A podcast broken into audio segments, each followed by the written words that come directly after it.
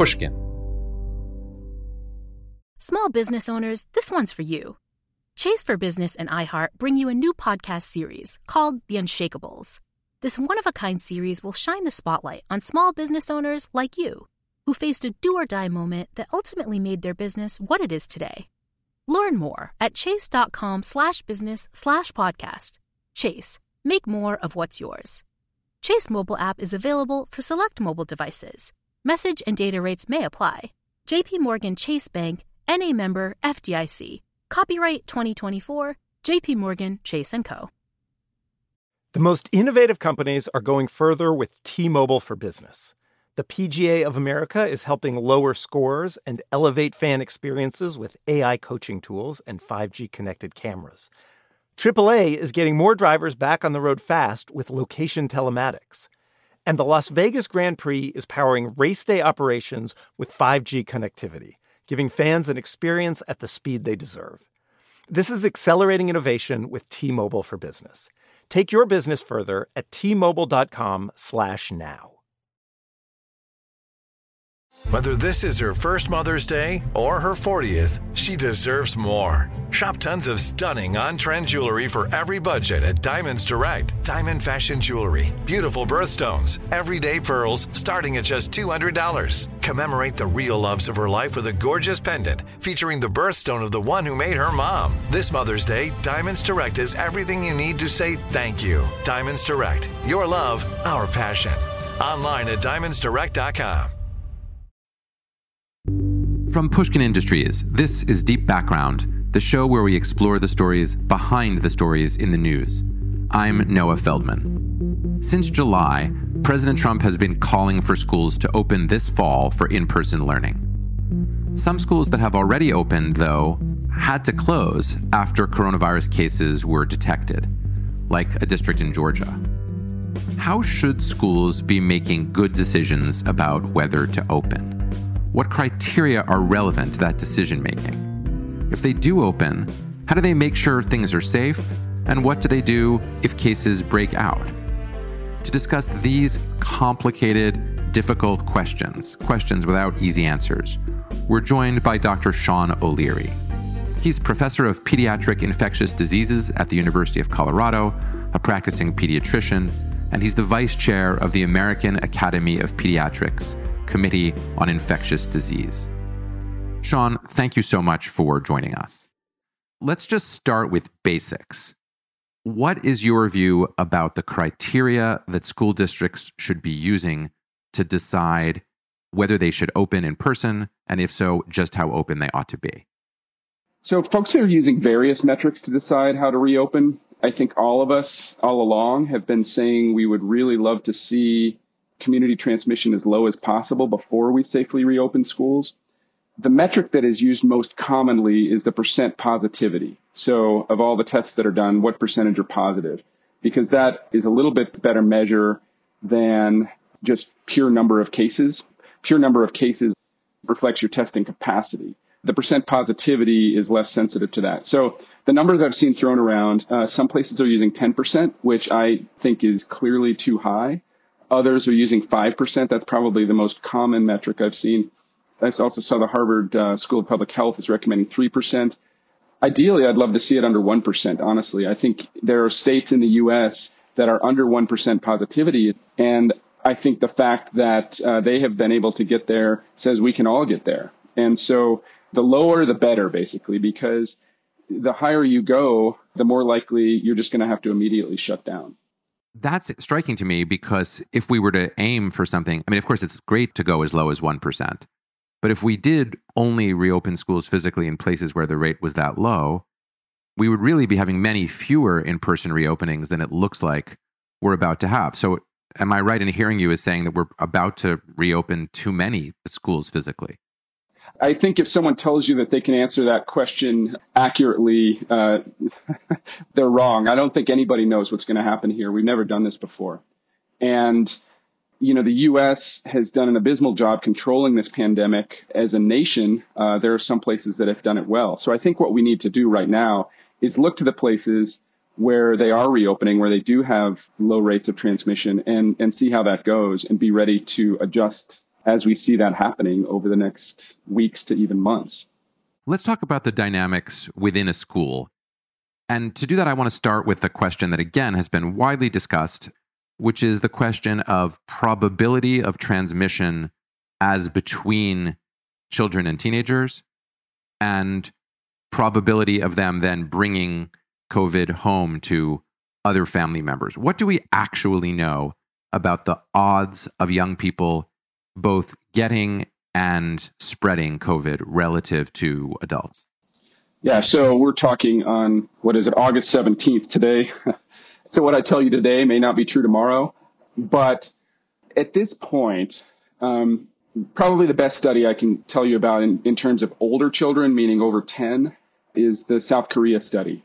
And in that study, it appeared that adolescents between, I believe, 10 and 19 was the, the ages they used in that particular study, were as likely to pass the infection to a household member as older adults. Now, if you look closely at the numbers in that study, though, there were far fewer adolescents in that age group than there were in the older adults. And so that raises the possibility that they were also less likely to get infected. It also may be that they were not out and about and so were not getting infected to be eligible to be the index case. So there are still some unanswered questions for sure in that age group.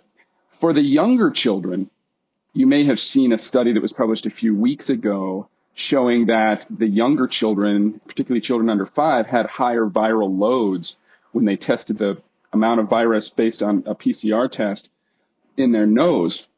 Now, we had seen a similar study in Germany in April where they estimated that the viral loads were similar across age groups. It didn't matter what age you were. We've not seen that the epidemiology follows that though based on most of the studies we've seen, younger children appear to be less likely to get infected and less likely to spread the infection to others. I'll give as an example the childcare centers in the US.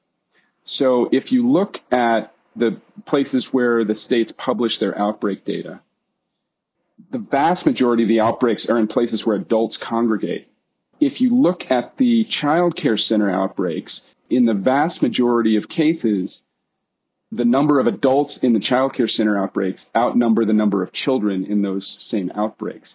And so what that tells me is that for whatever reason, reasons we don't understand, those younger children seem to be less likely to get infected. Because remember, those are in settings where they're being investigated, they're being tested, and they're, and they're not finding the infections in those younger kids.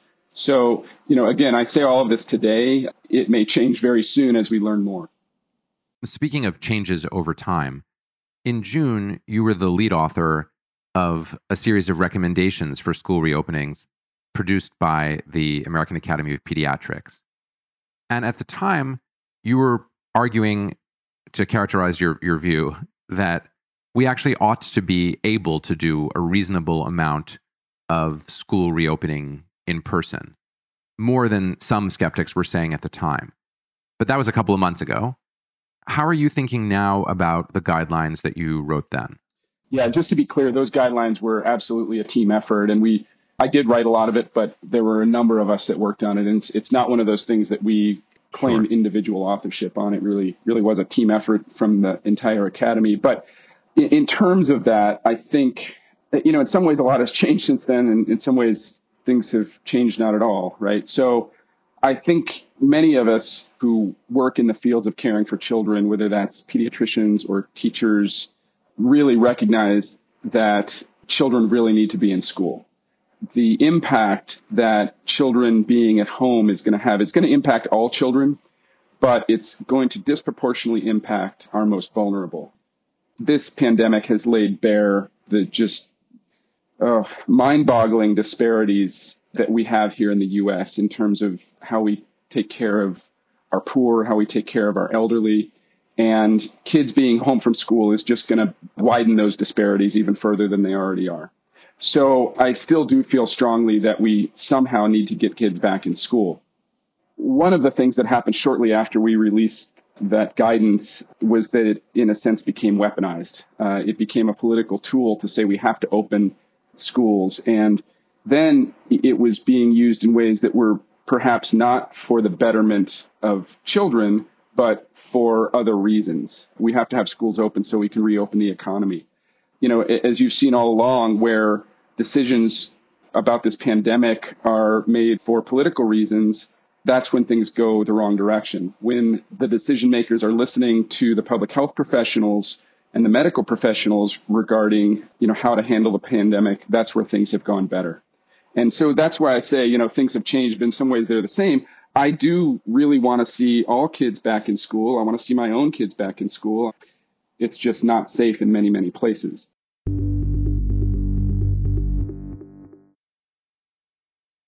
Chase for Business and iHeart bring you a new podcast series called The Unshakables.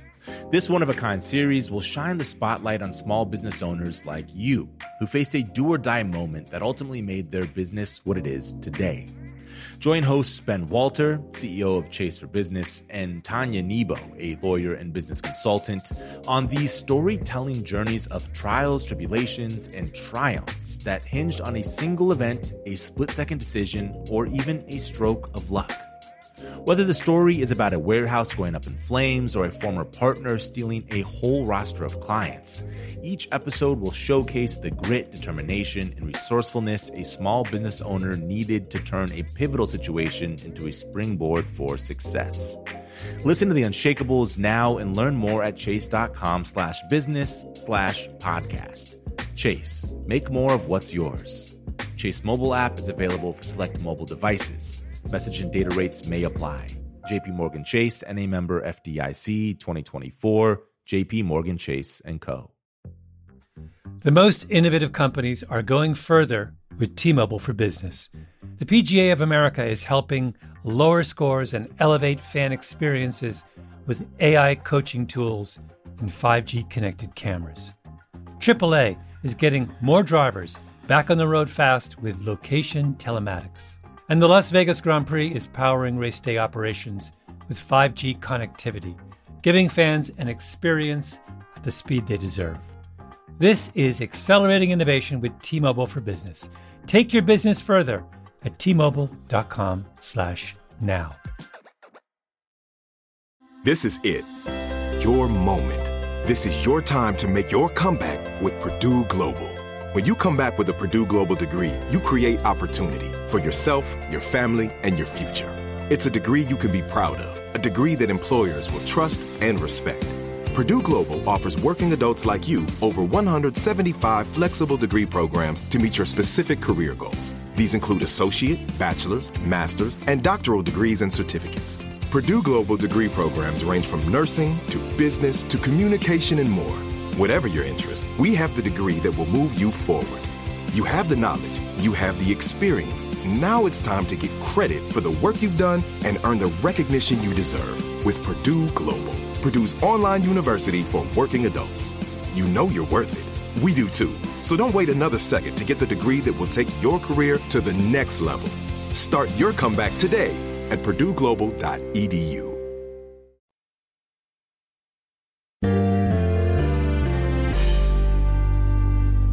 what you're describing is incredibly complicated. You know, you said, and I completely agree with you, kids need to be in school. On the other hand, you don't want kids to be in school if it's going to mean jumpstarting the pandemic. And we're operating, you're operating under tremendous uncertainty. How do you translate the quantifiable risk on the one hand, and then the more difficult to quantify benefits of kids being in school on the other hand? Yeah, that's the million dollar question, right? I, I think, you know, we are stuck here between two unacceptable choices. So, with that in mind, I, I, think what we have to do is make decisions based on what we know and the best evidence at the time. And so, you know, one of the things that we haven't talked about that I think is worth considering is, is looking to other countries. There have been plenty of other countries who have been able to successfully reopen schools, not with zero transmission, but very, very minimal transmission. Now, the US as a whole is certainly not in the same place as any of those countries. Denmark, Norway, South Korea, you know, all across the world, there are places that have, have gotten the pandemic under control. But there are places in the US that are Denmark. So there are places that do have rates of transmission similar to what they're seeing in those countries. And so I think in those places, if we can use the mitigation measures that we know work, then I think in those places we can safely reopen schools. By safe, I think we have to be clear. We don't mean zero risk because there's nothing in our society right now that is zero risk. And I should mention that just because schools are closed doesn't mean that none of the students or none of the teachers or none of the staff are not at risk for getting the infection, right? If it's circulating the community, they're still at risk. And so it's not as simple as a binary calculation, open schools, they're at risk, keep them closed, they're not. It's not that simple. So I think in the places where the virus is under some degree of manageable control, then you start with the younger kids. So the child care centers, the pre-K, then you start with K through five. And as you achieve success with those students and in those settings, then you slowly reintroduce the older children and we'll also be learning best practices along the way in terms of how to manage the virus when it gets into school, et cetera. You know, success stories about how to encourage younger children to wear their masks. Um, you've, I'm sure, seen the picture of that went viral from Georgia. I'm sure that's not the only school where, you know, kids were congregating and not wearing masks, but you know, you're not seeing the pictures of the success stories because there are, there are success stories already. A lot of schools are talking about hybrid models where they say, well, we can't necessarily accommodate all of the students who are enrolled in our school with social distancing. So we'll bring people in for a couple days a week or three days a week in a rotated fashion so that we have some in person experience and then we switch back to the online. What's your instinct about that? I mean, it sounds like a good kind of Goldilocks solution. You know, it's not too much, it's not too little, but it also obviously will only work decently in places where all the kids have reasonable access to online learning possibilities. I agree. It has some appeal, you know, when you really think about it, what problems is it solving? You know, yes, it does get some FaceTime, some socialization for students, but it doesn't solve the problem of the disparities in internet access. It doesn't solve the problems of, you know, trying to figure out how a family handles a child in the home particularly for the younger children. So I, I, think it does offer some potential solutions, but I think it's a short-term solution. Uh, I mean, I think you can probably speak to this as well as I can. Having Zoom meetings, it doesn't work as well as having an in-person meeting. People are easily distracted. I, I can't imagine how easily distracted I would have been as a high school student. Uh, I'm distracted enough when I try to have Zoom meetings, right? So I think trying to show that, that that's going to be a good educational model, I think doesn't really make a lot of sense. I mean, is it going to work for some students? Sure. But for the majority of students, I think it's less than optimal relative to in-person learning. I know you actually got COVID early in this process. And I think from what I read that your wife did too. So first, I hope you guys are feeling better now. Yeah, so we both got pretty sick. We weren't hospitalized, but I was sick for about two weeks. She was sick for about three weeks. Um, she was a little sicker than I was, and it was, you know, as advertised, it was pretty miserable. It is one of the many frustrating and but fascinating aspects of this virus that you know 40% of people are asymptomatic because we sure weren't. But I actually has, have ended up being one of those long haulers. So I don't know if you've heard much about that, but I, I was well for about two weeks, and then um, was, you know, had gotten back, I'm a runner and I'd gotten back into running and I, I guess I just pushed it a little bit too much. Then after a long run one day, um, I said, whoa, that feels like when I was sick. And that's pretty much happened since then. So, uh, you know, I'm functioning. I'm okay. You know, and, and some of the people that have these long-term symptoms are most, it sounds like are much worse off than me. They're having ongoing fevers and severe headaches. I just have some, some chest tightness and sort of the occasional malaise, I would call it, just feeling kind of lousy that kind of comes and goes in a, in a fairly unpredictable fashion. But it's a very, very strange virus. It's like nothing I've ever felt before.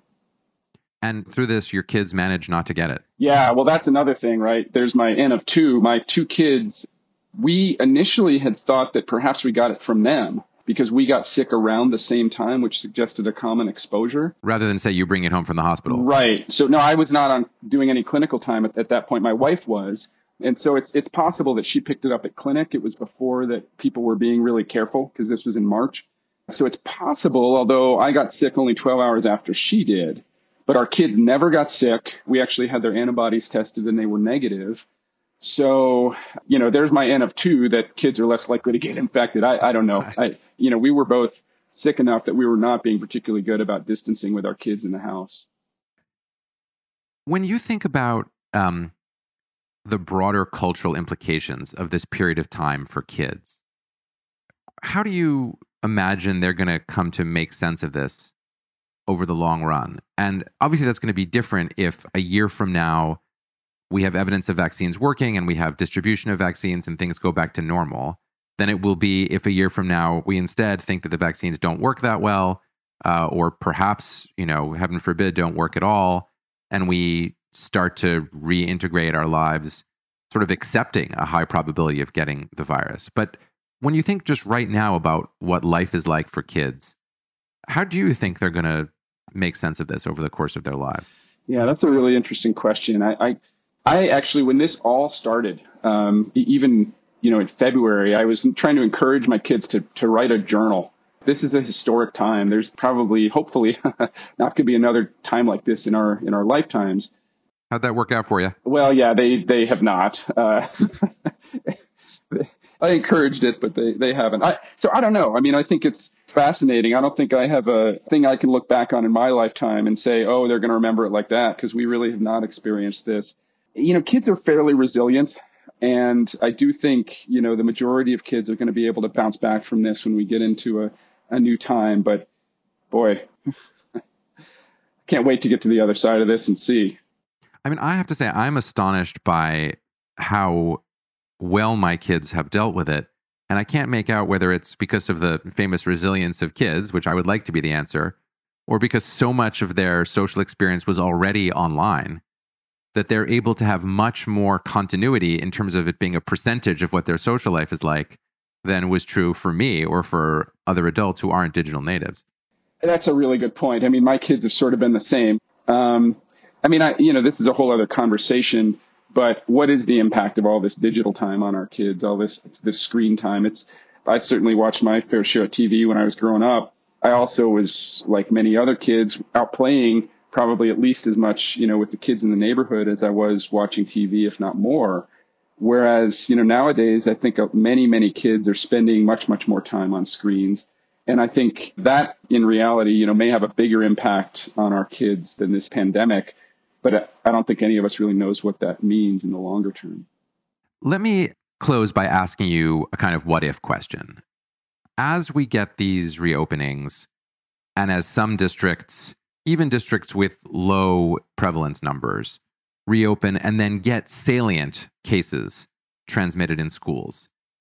There's going to be some reaction, and it could be in the line of panic reaction oh no, we have cases, let's shut everything down.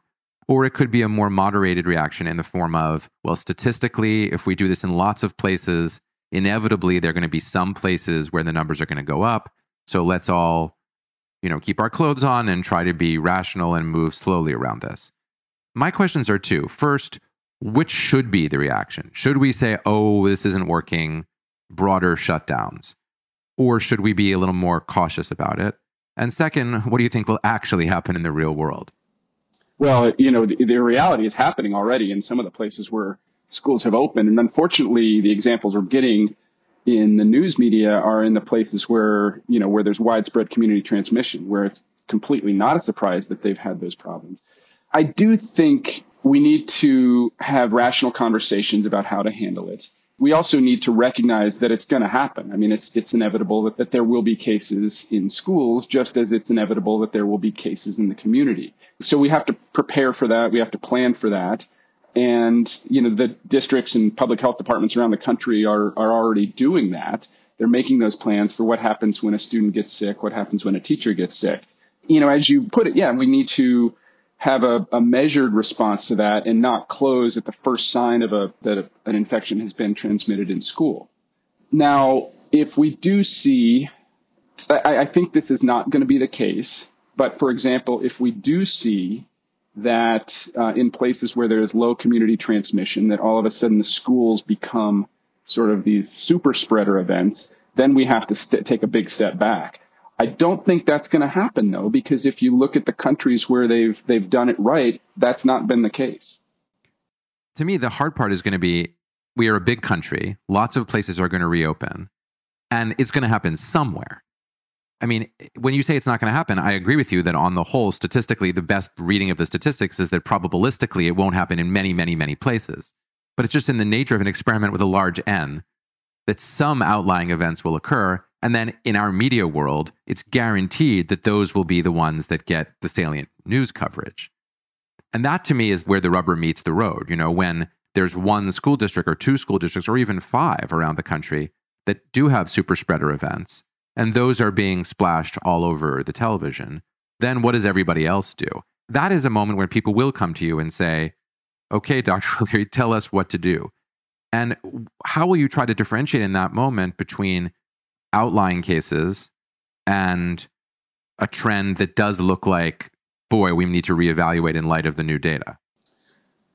You know, my approach, I think for many of us, our approach has been all along to just keep a very open mind and recognize that there's a lot we don't understand right now about this virus and that we're learning more every day. And I think we have to take that approach going forward and be ready to change course and not have our heels dug in that our course of action is correct.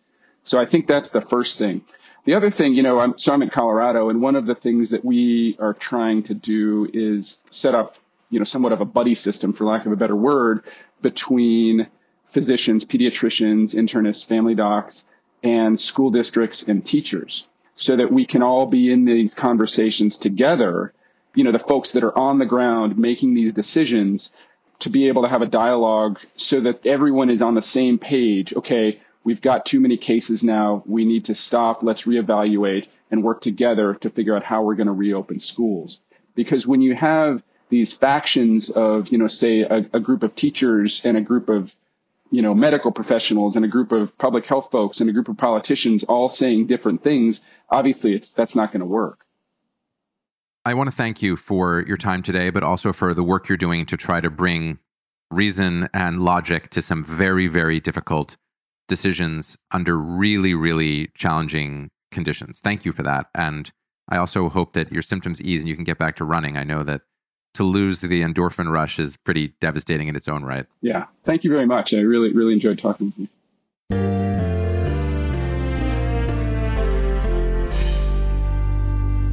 listening to Dr. O'Leary really brought home to me the almost impossibility of making well thought through choices about questions as difficult and as fraught as reopening schools. First, there's the business of trying to balance two things that aren't obviously comparable to each other. Kids need to be in school and the benefits of their exposure to education and to other kids on the one hand, and the risk of the transmission of the coronavirus on the other hand. Then there's the problem of how school districts, run usually by elected public officials who operate in interaction with teachers and teachers' unions, can make good decisions in the light of the advice they're getting from the scientific and medical community without being unduly influenced by the pressures of the outside world, but positively taking into account the preferences of the public that's an even harder problem. Finally, take this entire mess and throw it into an election year cycle, and it becomes almost impossible to imagine this decision making process proceeding in a way that's satisfactory. Add to that the fact that this is the United States, and we have thousands upon thousands of school districts all over the country that will have to make independent, decentralized decisions, all under very different local conditions. Given all this complexity, what Sean has done is to lay out for us what he thinks we should be thinking about. We should be thinking about the rate of community transmission. We should be thinking about the value to kids of being in a social situation and of getting an education. We should be thinking about the vast, morally troubling disparities in wealth and in background and in socioeconomic status and in race that have inflected the entire COVID process and which are very, very present when it comes to figuring out who goes to school and who can learn at home and what conditions obtain in both of those situations. We are, after all, talking about an educational system in the United States that itself is plagued by disparities associated with wealth, even when there's no pandemic going on. Last but not least, Sean is urging us and officials in schools to use some common sense, to be rational in updating in the light of new information, but simultaneously not to treat outlying cases as though they're a sign that we should absolutely reverse course. Probably for me, that's the most powerful lesson here. We should not be jumping to conclusions. We should be acting cautiously and carefully, weighing and balancing different values, and understanding that the choices that we face are in some way unacceptable choices. Nevertheless, they are the choices that we are being forced to make. I won't say that I walked away from my conversation with Sean feeling more optimistic about our ability to make these decisions well, but it was a reminder that they have to be made whether we like it or not. Until the next time we speak, be careful, be safe, and be well. Deep Background is brought to you by Pushkin Industries. Our producer is Lydia Jean Kott, with mastering by Jason Gambrell and Martin Gonzalez. Our showrunner is Sophie McKibben. Our theme music is composed by Luis Guerra. Special thanks to the Pushkin Brass, Malcolm Gladwell, Jacob Weisberg, and Mia Lobel. I'm Noah Feldman. I also write a regular column for Bloomberg Opinion, which you can find at bloomberg.com/feldman. To discover Bloomberg's original slate of podcasts, go to bloomberg.com/podcasts. And one last thing. I just wrote a book called The Arab Winter: A Tragedy. I would be delighted if you checked it out. If you liked what you heard today, please write a review or tell a friend. You can always let me know what you think on Twitter. My handle is Noah R. Feldman. This is Deep Background.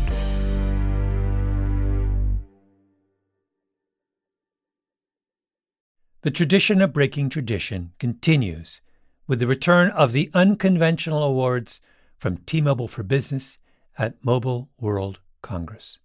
This is an event that celebrates innovators whose bold actions took their industries to new places. If that sounds like you and you're a T Mobile for Business customer, enter today. If you win, you'll be publicly honored amongst some of the most influential leaders in industry, and me, I'll be there too. Enter now at tmobile.com slash unconventional awards. See you there. It is Ryan here, and I have a question for you. What do you do when you win? Like, are you a fist pumper? a woohooer, a hand clapper, a high fiver. I kind of like the high five, but if you want to hone in on those winning moves, check out Chumba Casino. At ChumbaCasino.com, choose from hundreds of social casino style games for your chance to redeem serious cash prizes. There are new game releases weekly, plus free daily bonuses. So don't wait. Start having the most fun ever at ChumbaCasino.com. No purchase necessary. VGW. Void were prohibited by law. See terms and conditions. 18 plus.